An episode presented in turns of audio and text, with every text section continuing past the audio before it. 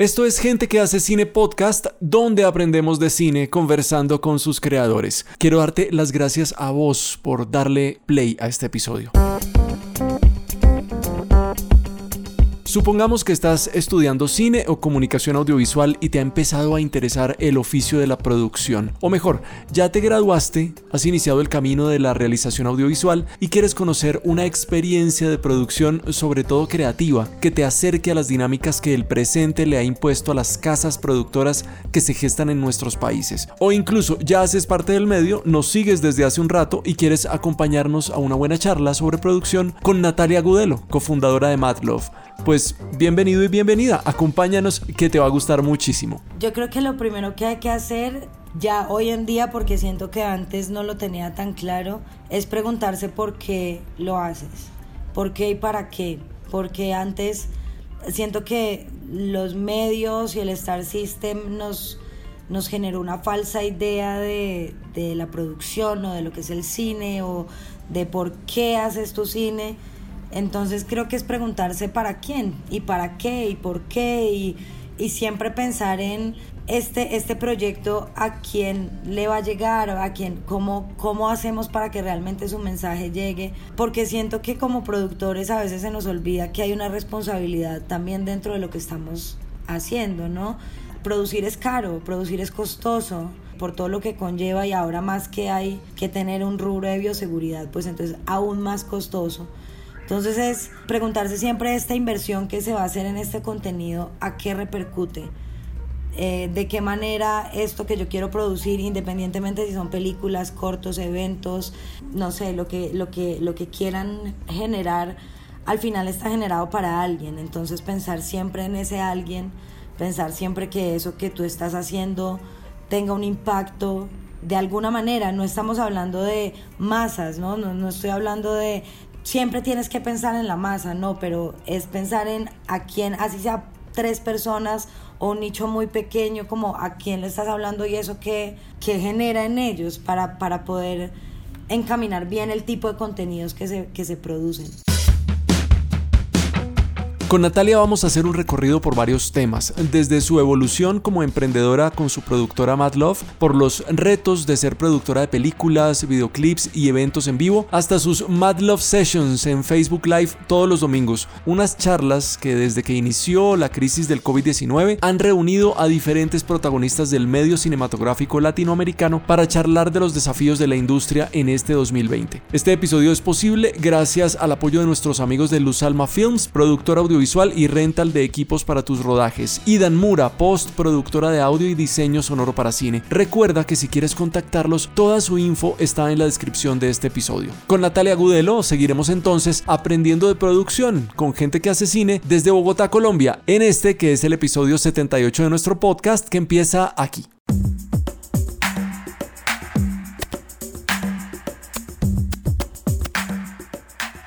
Quiero decir que me siento en una mat session, pero privada. Total. Mat session para gente que hace cine, total. No, no, total. Estoy feliz, feliz, feliz. Voy a, robarte una pregunta de una mat session que me encanta. Que es, ¿en dónde estabas? ¿En qué te cogió la pandemia, el cierre? Creo que es en algo similar a lo que a mí me cogió. En Cartagena. Sí, señora. Me imagino que estabas en el Festival de Cine de Cartagena. Sí. Empacaba mi maleta porque Cartagena salíamos, salía para México sin pasar por Bogotá siquiera. Em, sí, digamos que muy sorpresivo, estábamos a, puertas de, un laboratorio de series que desarrollamos con la Javeriana, que pasaba en México, con cóctel en el Festival de Cine de Guadalajara, bueno, teníamos como todo un, una parafernalia bien chévere en, en México y pues obviamente eh, eso fue como una reacción en cadena, día tras día pasaba una cosa diferente y todo se iba cayendo, ¿no? Era como un efecto dominó de uno, el otro, el otro. Em, entonces, pues nada, tocó, finalmente cuando el festival se cancela un viernes, nosotros teníamos tiquete hasta el lunes, en Cartagena estaban apenas como los primeros casos y todavía nos costaba creer que, que, esto iba a ser así de grande, ¿no? Entonces dijimos, bueno, pues tenemos un fin de semana libre, en Cartagena con todos los amigos, los colegas, entonces nos dedicamos fue como a, hablar, a parchar y estuvimos ahí un ese fin de semana a mí me tocó conseguir boleto para Bogotá y venir a en cuarentenarme, entonces fue como lo último lo último que, pasó antes de, del mundo como lo conocíamos, mejor dicho. Sí, qué frustración. Era, era, un, era un sentido como de frustración, ¿no? Desde mediodía del viernes. Desde antes, yo creo que había como una incertidumbre muy grave, o sea, como que sobre todo el ruido, yo sentía que la ciudad, es, yo ya no quería andar con la acreditación porque uno se sentía un poco como observado de alguna manera y a mí más, más, que, más que frustración, a mí me dio como un dolor en el alma porque, pucha, yo solo sentía como, uy, yo no quisiera estar en los zapatos de nadie de la organización del festival, ¿sabes? Como que después de el trabajo que conlleva ese festival particularmente, tener que tomar la decisión de cancelar por la mitad, eh, con todo lo que eso conlleva contractualmente, eh, muchos invitados además los estaban devolviendo, o sea, amigos que venían de Europa los paraban en Panamá y los devolvían, o sea, no, no, no alcanzaron a llegar y fue, fue como sobre todo esa, una sensación de, de, impotencia, ¿no? Como esto, esto es que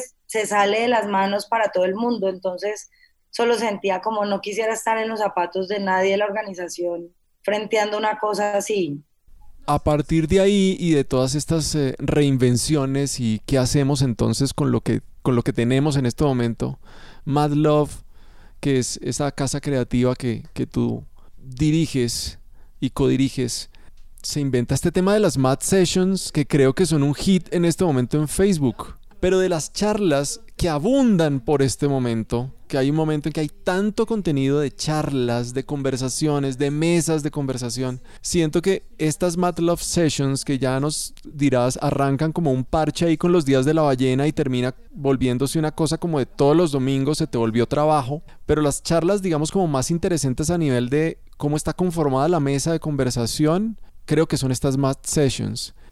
Bueno, contanos cómo, cómo, cómo se gestó esa vaina y cómo terminaste volviéndote, además de productora creativa, directora de una, digamos, de esta casa creativa, te terminaste convirtiendo, fue como en un host de mesas de discusión con la gente. Brutal, gracias por, por lo que dices, en verdad ha sido, ha sido un proceso que ha crecido semana a semana, ¿sabes?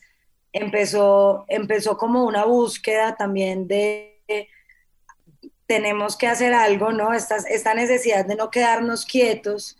Eh, la pandemia nos obliga a no volver a la oficina, pero pues nosotros tenemos una responsabilidad con nuestro equipo, por lo menos el equipo de planta, eh, y decidimos, nada, teletrabajo y vamos a, a, ver qué pasa. Por supuesto, todos nuestros rodajes cancelados, eh, laboratorios, talleres, y digamos que cuando empezamos a pensar en qué hacer. Empezamos primero por los días de la ballena. Eh, también se le paró su proceso de distribución, estábamos en proceso de negociar y dijimos, ¿qué vamos a hacer? La película se va a poner vieja, hablamos con nuestro agente de ventas y dijimos, esto se puede estrenar en digital para Colombia únicamente, porque Colombia es el territorio como original de la película. Y dijimos, bueno, arranquemos con los días de la ballena. Eh, y pensamos, nosotros hacemos como, a, raíz de, de, la virtualidad, hacemos como unos consejos de reacción que hoy en día se llaman así, pero son como unos comités de creatividad y de pensarnos y, y, tenemos un par de personas maravillosas en el equipo, ambos psicólogos, Milena y, y Carlos, eh, que desarrollan como unas, unas estrategias para pensarnos. Entonces eh, empezamos a pensar qué hacer y dijimos, es el momento de compartir algunas experiencias que por el frenetismo no, no logramos, no logramos como realmente reflexionar y ni siquiera nosotros mismos habíamos hecho el ejercicio de sentarnos a mirar los días de la ballena en distancia, ¿no? Como todo lo que pasó, todo lo que vivimos, como hoy eso no se podría llevar a cabo si nos hubiera pasado cancelación de South by Southwest, todo lo que, todo lo que eso repercutía, y dijimos, empecemos a conversar sobre eso y hablemos de la distribución independiente y miremos qué otras voces podemos empezar a vincular. Eh, y llegamos a, este formato que, que, se llaman Math Sessions porque nuestro, nuestro departamento de formación tenía ese formato de alguna manera ya como dentro de las líneas que queríamos desarrollar y que veníamos pensando para este año. Entonces dijimos, bueno, pues si no se pueden hacer ese tipo de encuentros o hacer paneles o, o conversaciones, pues hagámoslas online entre nosotros, ¿no? Pensando en los amigos, en la gente que uno conoce. Y ahí empezó a evolucionar. Las Math Sessions han evolucionado semana a semana. Y ha sido muy bonito porque ah, nos, nos ha permitido mantenernos motivados, como también es, un, es una, eh, tener algo que hacer cada domingo es una manera de, de, mantenernos vivos. No pensamos que nos íbamos a quedar sin domingos el resto de la cuarentena, porque realmente sí, sí es, o sea, sí requiere como de la disposición no solo mía, sino de todo el equipo eh, pendiente como de, la plataforma, de los invitados, de reunirnos a todos. Entonces como que ha sido muy bonito, mucha gente se conecta, cada vez más voces, cada vez de más países. Em, creo que nos piden muchos temas también, entonces estamos como también entendiendo que, al final hay, hay un espacio que lo importante es seguir construyendo comunidad y, y seguir estando juntos, escuchándonos eh, y, es, y también pensando mucho qué, qué puede salir de esto, ¿no? Como que no se quede en un ejercicio de pandemia, sino hacia dónde puede, puede esto realmente contribuir, más o menos. A mí me parece súper interesante es que, digamos, como que el pool de, de invitados que están logrando ustedes traer, como que están fuera en muchos casos como de ciertas institucionalidades, sino que es como, bueno, también ha habido instituciones, obviamente, se han invitado gente representante de los ministerios, de, la gente que administra los fondos, pero generalmente es como la gente que se, está guerreando la cosa y como desde la realidad y desde, su, desde sus realidades están opinando. Entonces creo que los debates son un poquito, pues son, son muy fructíferos. Quería preguntarte, es, no es la primera vez que yo te veo sentada moderando un panel. Generalmente te he visto en otros festivales como moderando paneles. Y con estas conversaciones a mí me ha pasado que eh, yo aprendo muchísimo. Sí, no solamente es una terapia, sino que uno aprende un resto. O sea, al mismo tiempo que cumple uno la función como de entregarle un contenido a, otro, a otros, uno está aprendiendo también hartísimo. ¿Qué cosas has aprendido en estas? Ya creo que van a ser 10. Vamos para la décima.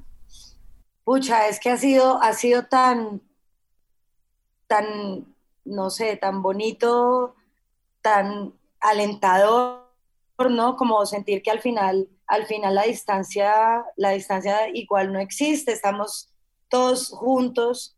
He aprendido mucho de que en, que estaban los otros países, he aprendido mucho de eh, las necesidades de otros sectores que uno a veces no, no reconoce. Eh, de qué pasa en América Latina. También reconozco como el estado en el que nuestra industria estaba antes de, este parón, ¿no? Como todos y cada uno estábamos pasando por momentos importantes en procesos de crecimiento eh, a nivel Latinoamérica, ¿sabes? No únicamente, no únicamente Colombia. Eh, entonces también es esperanzador, de alguna manera es duro, pero siento que ahí hay mucha gente talentosa jalando para adelante y, creo que eso es lo que, lo, que lo que más he aprendido, que no estamos nosotros solos en Madlov ahí tratando de que las cosas pasen y las cosas salgan, sino como, como hay muchos jalando. Entonces creo que eso es lo más, lo más valioso. Hay como panoramas oscuros y panoramas eh, como alentadores, ¿no? Que es, no, sí, ah, separaron las, separaron las producciones, pero Em, se ha podido continuar ofreciéndole al crew unos bonos.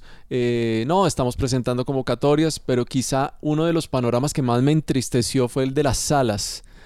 Eh, esa, esa Mad Session fue, mejor dicho, parecía, si, si pudiéramos ponerle un color o un set, eso era velas, candelabros.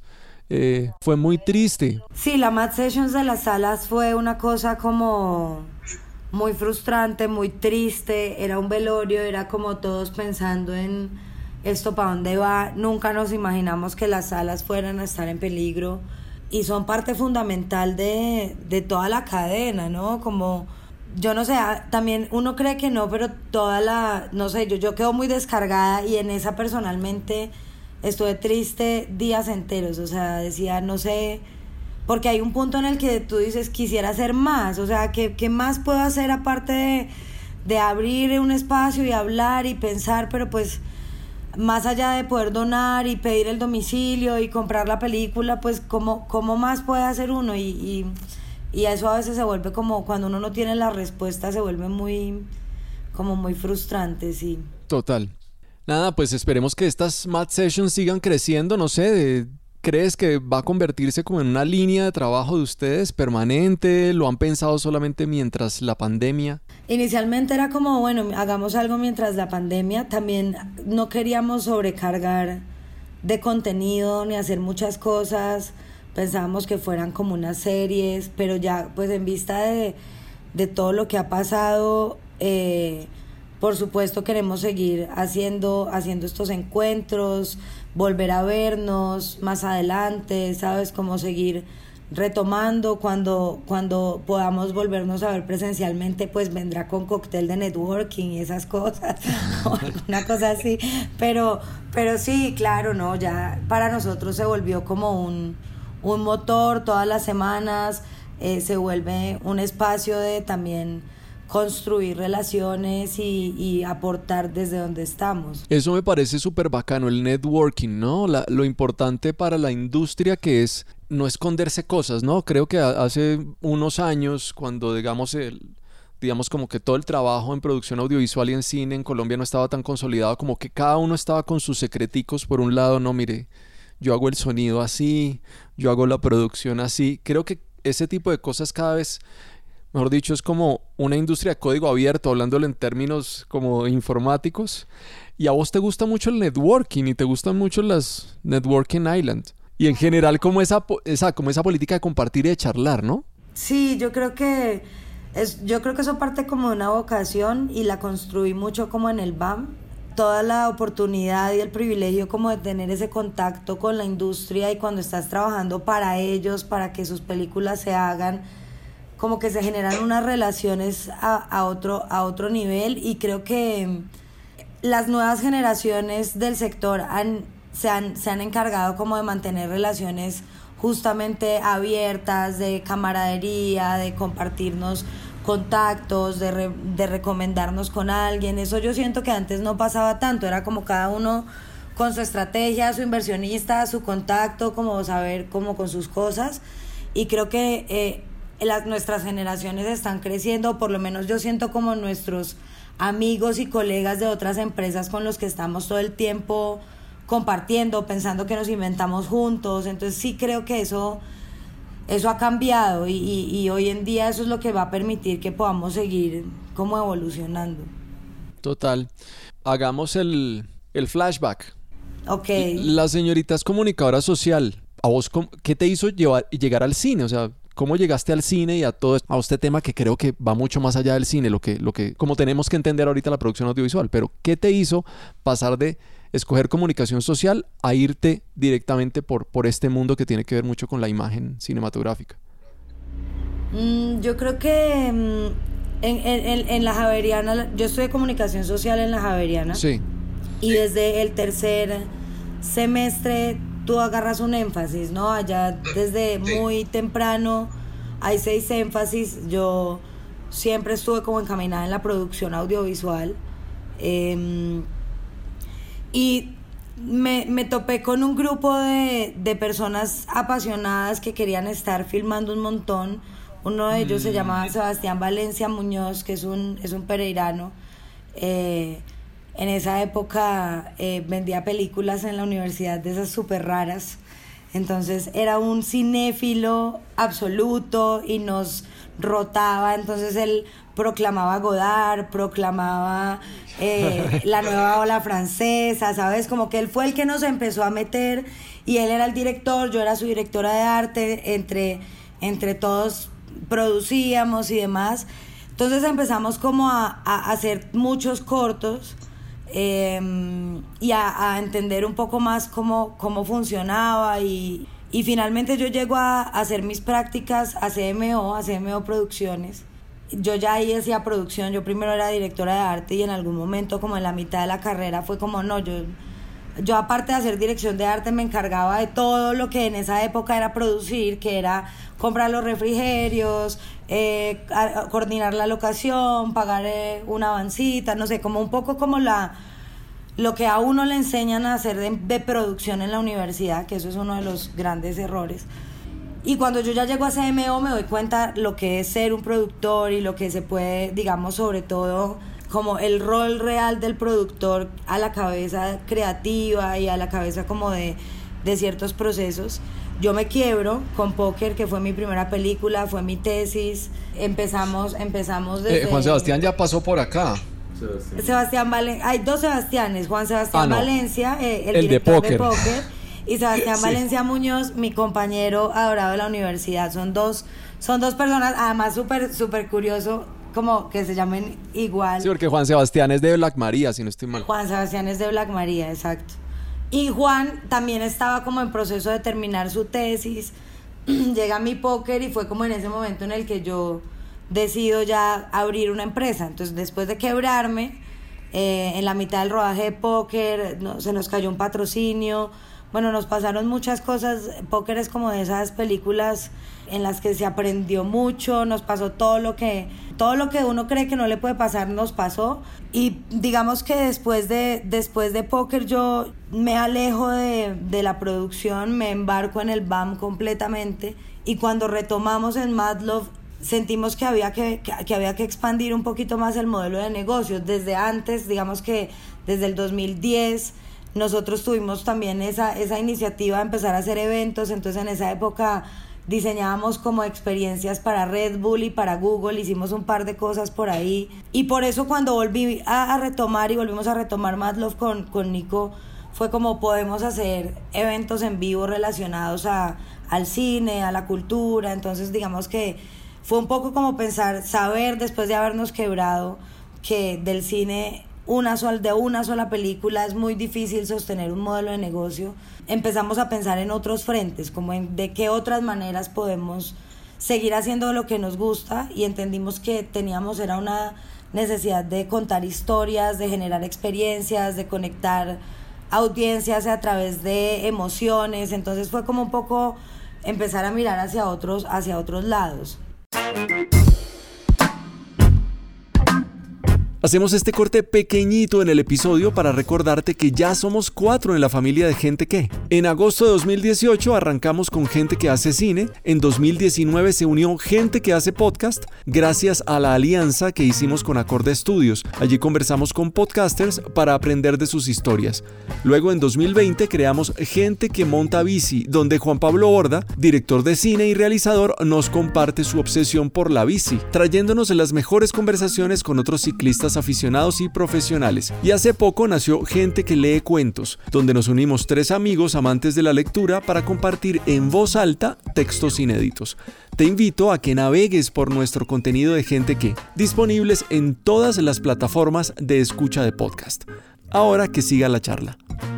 Sí, el, tema me, me, llama mucho la atención y me gusta mucho el tema de la experiencia. O sea que no se reduzca solo a la experiencia de un espectador frente a una pantalla, sea cual sea, sino de ofrecerle, por ejemplo, como con Cinemateca al Parque, está una pantalla, pero te ofrezco pasto, te ofrezco te ofrezco otro tipo de experiencias relacionadas con el cine, ¿no? Eh, yo creo que ese ha sido uno de los de esas experiencias como chéveres de producir, ¿no? Que producir no solamente tenga que ver con qué hacemos mejor dicho, cómo ayudamos a que un equipo produzca una pieza artística que después se va a defender solita, sino poner, rodear esa pieza de, de otras emociones, que creo que es lo que se ha logrado un poquito. Sí, yo, yo creo que la para nosotros el motor realmente es conectarse con, con quien estás dialogando, ¿no? Conectarse desde muchos, desde muchos lugares. La Cinemateca al Parque eh, que es un, un, trabajo que hacemos en alianza con la Cinemateca de Bogotá y con IDARTES, nos permitió como acercarnos no desde la ejecución logística, sino desde la inspiración creativa y desde a quiénes le estamos hablando, qué nos inventamos, qué hace falta que la familia conozca de cómo se hace el cine. Entonces, para nosotros la producción va mucho más allá de simplemente lo que la gente cree que es producir, que es conseguir plata y administrarla, que también, pero es sobre todo como entender para qué vas a conseguir esa plata, ¿no? Entender desde adentro y desde tu aporte mismo aportar a esos proyectos desde, desde la creación, desde lo que uno, desde lo que uno está construyendo también como, como empresa, como colectivo. Entonces creo que eso ha sido lo más bonito, poder no solamente centrarnos en una cosa, sino poder hacer muchas, todas pensando alrededor como de lo mismo, que es conectar. Y como crear universos también. Me acuerdo mucho para el lanzamiento de los Días de la Ballena, que ustedes pues claro, estaban más metidos que, mejor dicho, comprometidos absolutamente y es como no solamente lanzar una película, sino no lanzar una película aprovechándose del universo del cual narra la película, pues que había mucho graffiti, mucha cultura urbana y entonces es encontrar una locación acá en Bogotá que te permita pintarla también y tomarse unas cervezas y hacer proyecciones rotativas. Eso va a cambiar mucho, ¿no? Pues yo creo que en el corto plazo sí, es decir, esto ya nos está pasando, esto ya nos pasó ya hay que desescalar esta, esta salida a la aparente nueva normalidad de a poquitos y digamos que eventos como la Cinemateca al Parque que eran de 5.000 a 9.000 personas, no sé, Distrito Ballena, 1.000 personas, todo ese tipo de espacios donde además sí había una cercanía, eh, el, el, hecho de conversar, de verse, de ver a un par de artistas en vivo, pues eso eso está por reevaluarse, por esperar protocolos. Nosotros digamos que ese es el departamento que, que más e, está porreado por ahora porque vivía justamente experiencias en vivo. Entonces por ahora estamos más concentrados en todo el tema de formación y en la producción de contenidos de animación, pero por ahora no, pues ese no sabemos qué va a pasar realmente. Bueno, vos entonces trabajas en toda esta producción de películas pero también videoclips. O sea, relacionado entonces es como pues con la experiencia muy fuerte de consumo, ¿no? Que es el consumo musical. Hay, hay una cosa que como productora me interesa que, que me respondas y es, claro, uno es, ve el video con J Balvin, pero también con Van Luma, pero también con Cepeda. O sea, hay muchos equipos, mucho equipo internacional, o sea, haces alianzas pues con la, la gente de producción de los diferentes sitios desde donde ruedas esa experiencia como multi, multicultural, ¿cómo te nutre como productora? Yo, es que yo creo que cada cosa que uno produce lo nutre a uno, ¿sabes? Creo que los videoclips, por supuesto, han sido, han sido un, un universo completamente nuevo. Desde Mad Love la música siempre ha estado como muy, muy en el corazón. Nicolás, mi socio, es músico, ingeniero de sonido, ahora productor. Entonces, digamos que el, el eh, le imprime mucho eh, todo el tema sonoro a, nuestros proyectos. Y en, en, el tema de videoclips ha sido muy, muy emocionante porque uno de cineasta está acostumbrado como a estas audiencias mínimas, ¿no? Todo el mundo luchando por cruzar la barrera de los 6.000 espectadores y poder llegar a, a otras, a, como a otro tipo de masas cuando la música mueve millones de reproducciones. Entonces, para nosotros nuestro primer videoclip cuando llegó como, no sé, en un día a un millón de reproducciones. Nosotros no, podíamos creerlo. Y hoy en día tenemos videoclips con 600 millones de reproducciones, que es una cosa medio ridícula. Entonces es como, es otra manera también de, de contar. Creo que hemos tenido la oportunidad de trabajar con, con directores maravillosos. Eh, creo que le debemos muchísimo a Compostela Films eh, que es una, una, compañía productora de videoclips de dos venezolanos basados en Miami. Em, y Nuno Gómez, que es el, el director, y Maite Calzacorta, la productora, son absolutamente tops. Trabajan con artistas súper reconocidos y confían en nosotros. Nos conocimos por, por un videoclip justamente de Andrés Cepeda y a partir de ahí nos han dado la posibilidad de, de seguir rodando juntos y nos traen cada vez un videoclip más difícil que el siguiente, ¿no? Eh, los videoclips son formatos distintos, se ruedan en un solo uno o dos días, eh, preproducciones de una o dos semanas, entonces son como megaproducciones en, en muy corto tiempo. y nos ha, y nos ha vuelto una productora muy lista para todo. O sea, uno llega con una idea que siempre son ideas muy voladas desde cerrar un túnel y armar un trancón, quemar una casa, o sea, sabes, cosas como realmente retos de producción y eso es lo que nos, ha, nos mantiene también como aceitados como equipo, hemos conformado unos crews maravillosos. Entonces la, la, producción desde ese lado ha sido, ha sido también muy brutal, como poder encontrar en la música la oportunidad de seguir haciendo. Hay momentos en que tienes varios proyectos de diferentes índoles andando al tiempo estabas en la distribución de los días de la ballena, pero eh, al mismo tiempo estabas haciendo un videoclip y al mismo tiempo estabas pensando en tal evento. ¿Tú estás como a la cabeza de todos esos proyectos de manera simultánea o hay algunos que tú dices, eh, en este yo me meto full y quiero hacer la producción full de este? Depende, depende. Creo que el parón también ha sido interesante como para parar porque hubo momentos muy locos, ¿sabes? Cuando estrenamos los días de la ballena pasamos de rodar dos días acá, fuimos a rodar en Medellín, estrenamos en Medellín, volvimos a Bogotá, o sea, fue una cosa así como muy frenética. Estaban haciendo como Maluma al mismo tiempo, ¿verdad? Estábamos haciendo CNCO, CNCO en Medellín. Pero además con uno normalmente rodamos como bloques de videoclips, no es como que él venga a rodar uno, sino que viene y rueda dos o tres.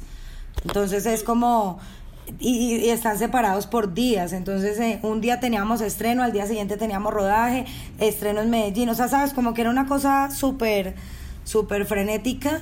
Em, digamos que el, equipo base de Mad Love eh, funciona, funciona muy bien. Nicolás y yo estamos normalmente a la supervisión de, de todos los procesos, pero cada departamento tiene, tiene como su cabeza y, y los proyectos van caminando hay videoclips donde Nico y yo es como, bueno, tú te produces este y yo produzco este y, vamos como mezclando, hay veces donde no podemos estar, depende mucho, pero hay, y hay proyectos en donde sí es como, no, yo aquí de cabeza siempre al frente de, del cañón, porque sobre todo cuando son proyectos nuevos o cosas que no hemos hecho antes, o cuando estamos eh, empezando con un cliente nuevo, pues ahí es sobre todo donde estamos muy, muy, muy, muy presentes.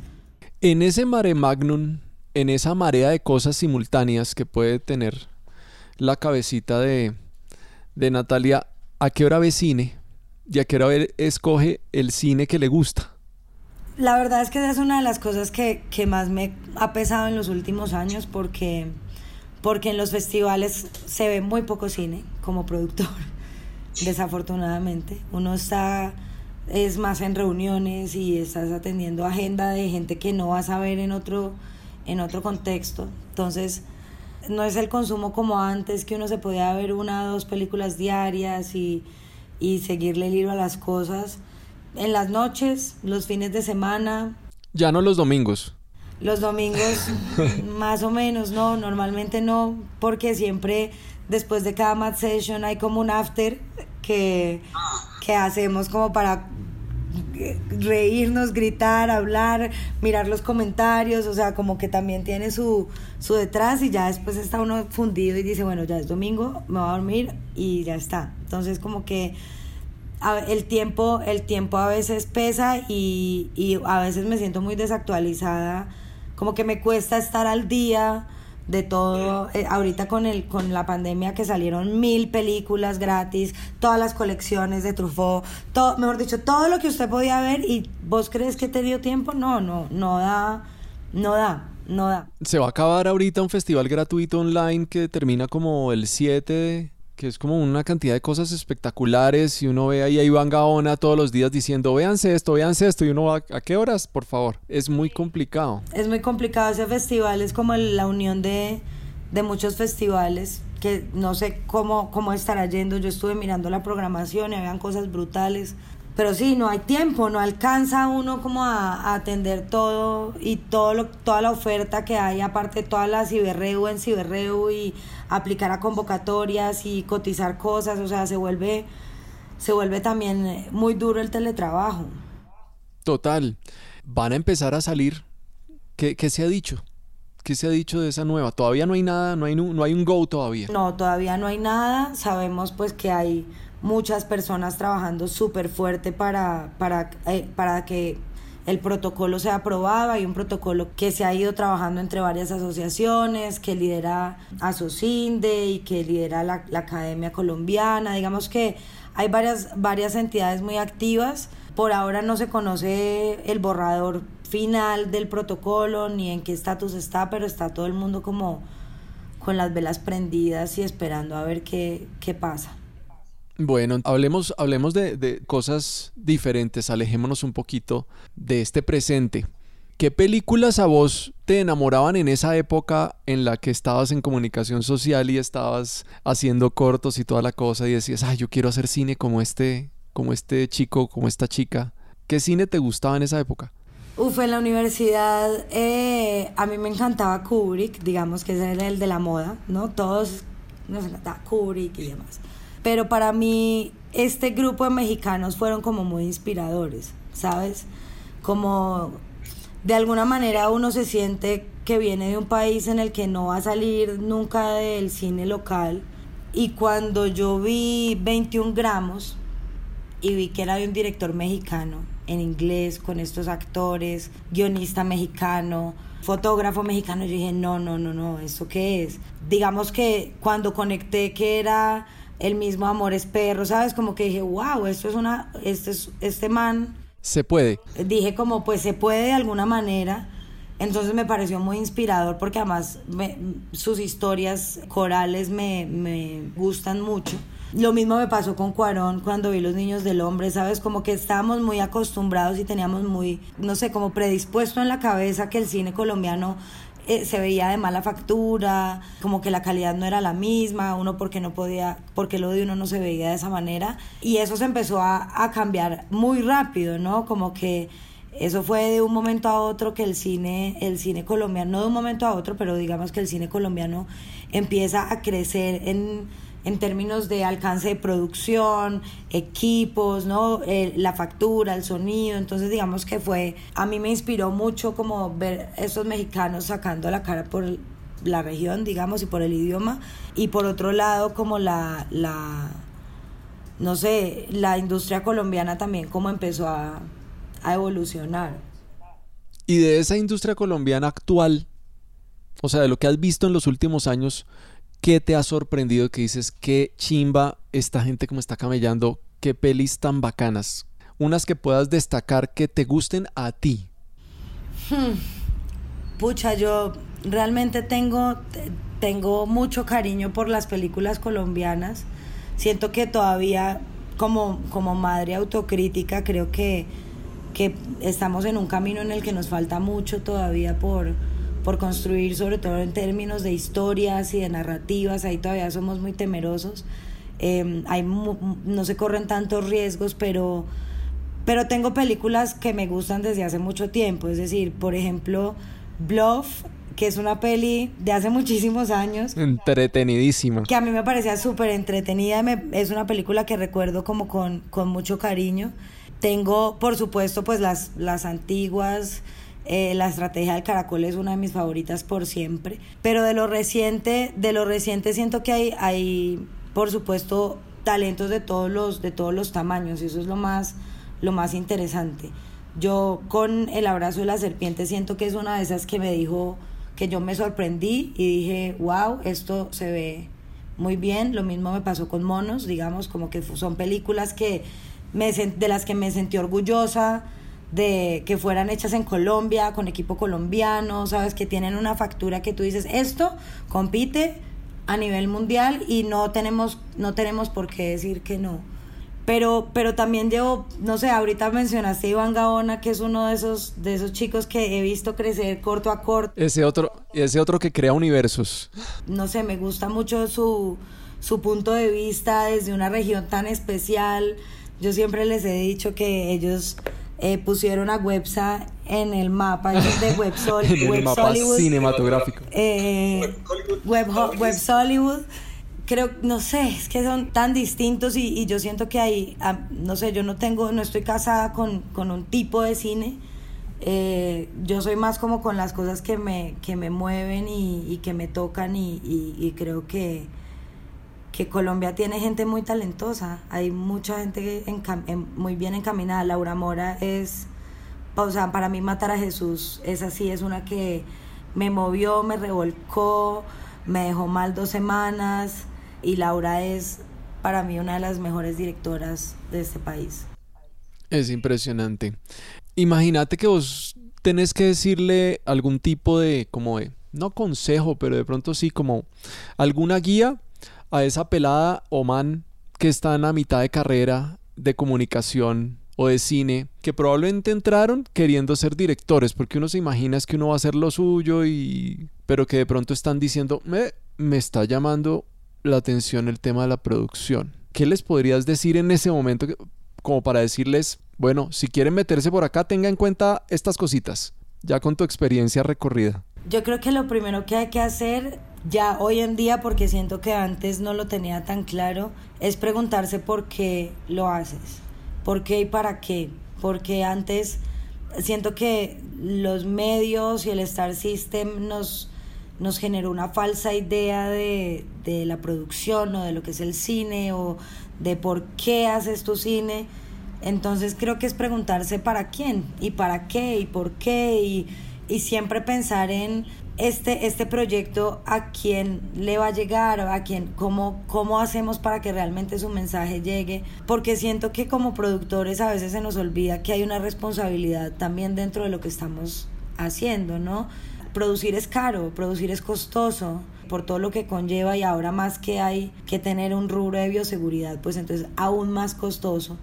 Entonces es preguntarse siempre esta inversión que se va a hacer en este contenido, a qué repercute, eh, de qué manera esto que yo quiero producir, independientemente si son películas, cortos, eventos, no sé, lo que, lo que, lo que quieran generar, al final está generado para alguien. Entonces pensar siempre en ese alguien, pensar siempre que eso que tú estás haciendo tenga un impacto de alguna manera, no estamos hablando de masas, ¿no? No, no estoy hablando de, siempre tienes que pensar en la masa, no, pero es pensar en a quién, así sea tres personas o un nicho muy pequeño, como a quién le estás hablando y eso que, que genera en ellos para, para poder encaminar bien el tipo de contenidos que se, que se producen, porque no es solo conseguir plata, ¿no? Es como, ¿por qué vas a ir a conseguir plata?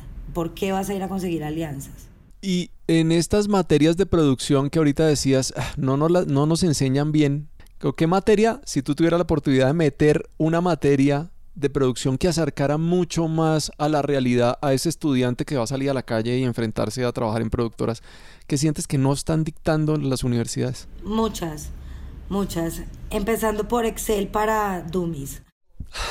Total. Un buen curso de Excel. Excel es una herramienta fundamental para un productor. PowerPoint también, porque entonces haces el presupuesto y la presentación y el dossier. Total, creo que como eh, todo el tema de gestión de proyectos es algo que no, no te enseñan, no te enseñan cómo hacer una alianza, por ejemplo, cuando este mundo se basa de alianzas, no te dicen, bueno, si usted quiere hacer una alianza, esto se puede hacer de esta manera, tú le ofreces esto, ¿qué le das a cambio? Eh, ¿qué... ¿A qué te comprometes? Exacto, como eso nunca te lo enseñan, contratos laborales, contratos de prestación de servicios, impuestos, creación de empresas, ¿sabes? Como que todo ese tipo de cosas son cosas que hemos aprendido muy a, a, a golpes o a, gracias a instituciones que tienen pequeños cursos o que tienen como asesorías, pero las universidades creo que se han quedado mucho en, en la teoría y les ha, les ha faltado mucho como la cercanía a la práctica. Pues nada, Natalia, te agradezco mucho esta charla. Mejor dicho, muy bacano encontrar más gente que le gusta conversar y que le gusta conversar para, para seguir creciendo y aprendiendo, ¿no? Pues larga vida a las Mad Sessions y a Mad Love y a todo lo que, a, todo lo que están haciendo ahí en nada, en esta casa, en este estudio creativo, que me parece que tiene una dimensión como integral de la vaina y, y buena, y buena vuelta al sol. Te deseo una buena vuelta al sol y, a la, y al exterior. Muchas gracias, muchas gracias. Con todo lo que con todo lo que tiene que ver. Y bueno, y ojalá nos podamos ver algún día por allá en Networking Island otra vez. Ojalá podamos volver a hacer nuestra Networking Island en el Festival de Cartagena. Muchas gracias por la invitación. También larga vida gente que hace cine. Eh, y bueno, aquí seguimos y, y muy a la orden para lo que necesiten. Si llegaste hasta aquí es porque te ha gustado todo este contenido. Te invito a que nos apoyes compartiéndolo y diciéndole a otros que se suscriban. También te invito a apoyarnos desde un solo dólar mensual. En serio lo necesitamos para que este proyecto continúe. La info la encuentras en nuestra página www.gentequehacecine.com o si quieres pautar oficialmente como lo hacen Dan Mura o Luz Alma, aún mejor. Nos escribes a info Nosotros somos Gente que hace cine, Camila Guerrero en producción y medios, la música del cabezote principal es de Diego González, yo soy Mauro, pronto nos volveremos a abrazar. Por ahora, escuchémonos.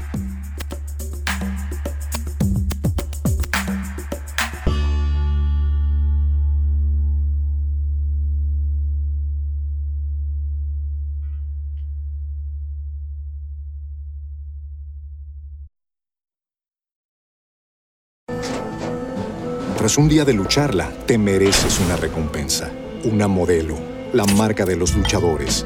Así que sírvete esta dorada y refrescante lager, porque tú sabes que cuanto más grande sea la lucha, mejor sabrá la recompensa. Pusiste las horas, el esfuerzo, el trabajo duro.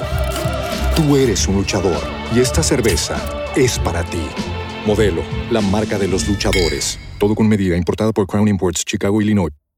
Judy was boring. Hello. Then Judy discovered ChumbaCasino.com. It's my little escape. Now Judy's the life of the party. Oh, baby, Mama's bringing home the bacon. Whoa, take it easy, Judy. The Chumba life is for everybody. So go to ChumbaCasino.com and play over 100 casino style games. Join today and play for free for your chance to redeem some serious prizes. chumba ChumbaCasino.com. No purchase necessary. Void where prohibited by law. 18 plus terms and conditions apply. See website for details.